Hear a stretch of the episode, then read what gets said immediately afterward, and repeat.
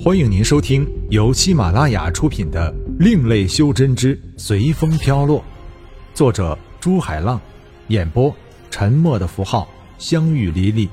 欢迎订阅。第九十二章：迷茫的回忆。别以为你找了个靠山，我们就怕了。我说方程，你也太贱了吧！谁不知道你师尊是天宇，而他又在魔界几十年没回来，就算没被那些个魔头吞噬，也应该成了一个魔头了。还有，你忘了你师尊的修为可不是他们这样的。一个领头模样的修真者嘲笑道。方程听了他的话。也是一呆，然后他看到天宇他们还要靠着飞剑飞行，他往后退了几步，疑惑的看着天宇。难道不是？他不是师尊？他不是？他不是？方程喃喃道。他也看出来了，想到那个人说天宇变成了魔头，脸上开始泛着红光。你胡说，胡说！我师尊不会变成魔头的，不会的。说着，方成的手里突然出现了一把笨拙的长剑，长剑一出鞘，就开始嗡嗡的鸣叫起来。方成将长剑高高的举过头顶，然后对着三个修真者狠狠的砍了下去。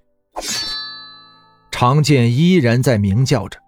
好像也在抗议那三个修真者说的话。难道他真的是我的徒弟？天宇也在听到那个修真者在说到自己名字时这样想到。吴峰看到方程拿出的长剑，天宇的心头突然一跳，然后喊出了吴峰剑的名字。吴峰剑虽然厉害。但是拿在方程的手里，却发挥不出他全部的威力。方程冲上去后，依然被那三个修真者围着打。方程每受到一次攻击，都会吐出一口鲜血，嘴里叫的却是“师尊”。此时身体上的痛，哪里及得上心中的痛呢？三十多年啊，在魔界分开后，一直没有再见到相依为命的姐姐。一直没有见到那个亦师亦父亦兄的师尊。天宇的心中有些东西在慢慢的清晰起来，一张张脸也开始清晰起来。他终于知道，曾经几度让他午夜惊醒的面孔，并不是虚幻的存在，那是真实的。那血腥的场面，那决绝的回眸，那幽怨的眼神，还有。那一张张带着不甘、无奈、爱惜、痛苦的面孔，那一句句刻骨铭心，让他几度在梦中泪流满面的话语，一切都是真的，是真的。天宇知道那是真的，那就是自己前生的经历。那些面孔也是自己前生最亲最爱人的脸。虽然很多面孔，现在的天宇并不知道是谁。一点泪水溢出天宇的眼眶，滑落在他的脸庞。天宇的手轻轻的抚摸向虚空，好像在抚摸那些梦中人的脸。师尊，师尊，一句句的师尊敲进天宇的心里，天宇才想起自己的徒弟，自己最亲的人。正在为自己的名誉拼命。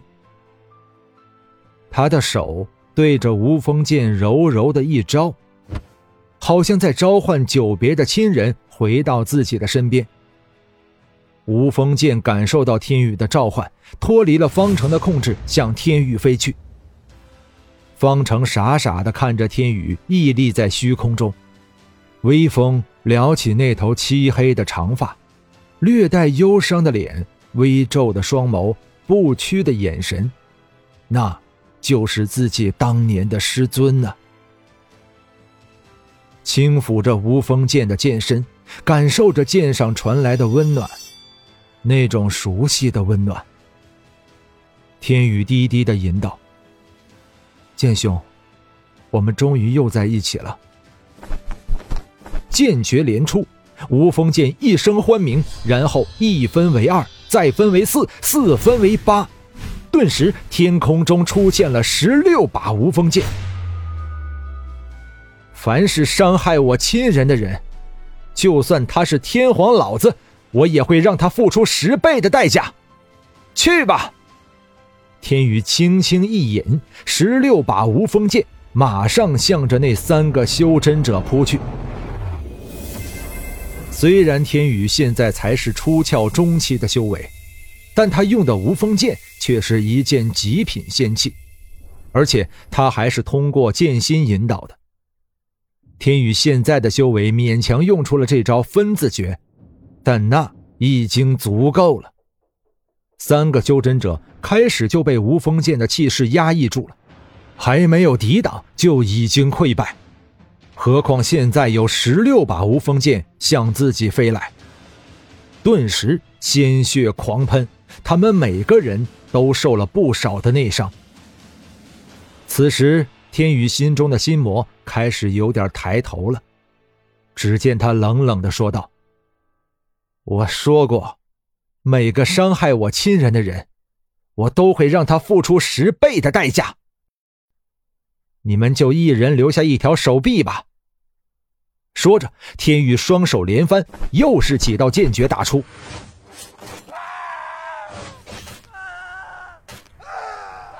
凄厉的惨叫久久在空中回荡，三个修真者每人都被无锋剑卸去了一条手臂，但他们总算是留下了一条命来。你们回去吧，如果不服的话，尽管可以来找我。记住，我叫天宇。天宇平静的说道，好像卸去别人的双手并不是什么大的事情。三个修真者没想到，眼前这个修为不高的人却瞬间夺取了自己这些人每人一条手臂，一时以为自己命要丢在这里了。听到天宇说放过他们，马上一溜烟儿全跑了。看到那三个修真者离开，天昂才小心翼翼地问道：“老大，你没事吧？”被天昂这句“老大”一叫。天宇又恢复到以前的角色，心里的魔念微微的被压抑回去。没什么，怎么了？我还没见过我们老二怕成这样的时候。天宇玩笑道：“老大，你不知道刚才你的样子有多帅，不知道可以迷死多少纯情少女。还有啊，刚才老大的这招实在是太漂亮了。还有，还有。”老三吴恒使劲儿的拍着天宇的马屁。方程看着眼前的天宇，心中激动不已。原来，他真的是师尊，他一直都是在乎我的。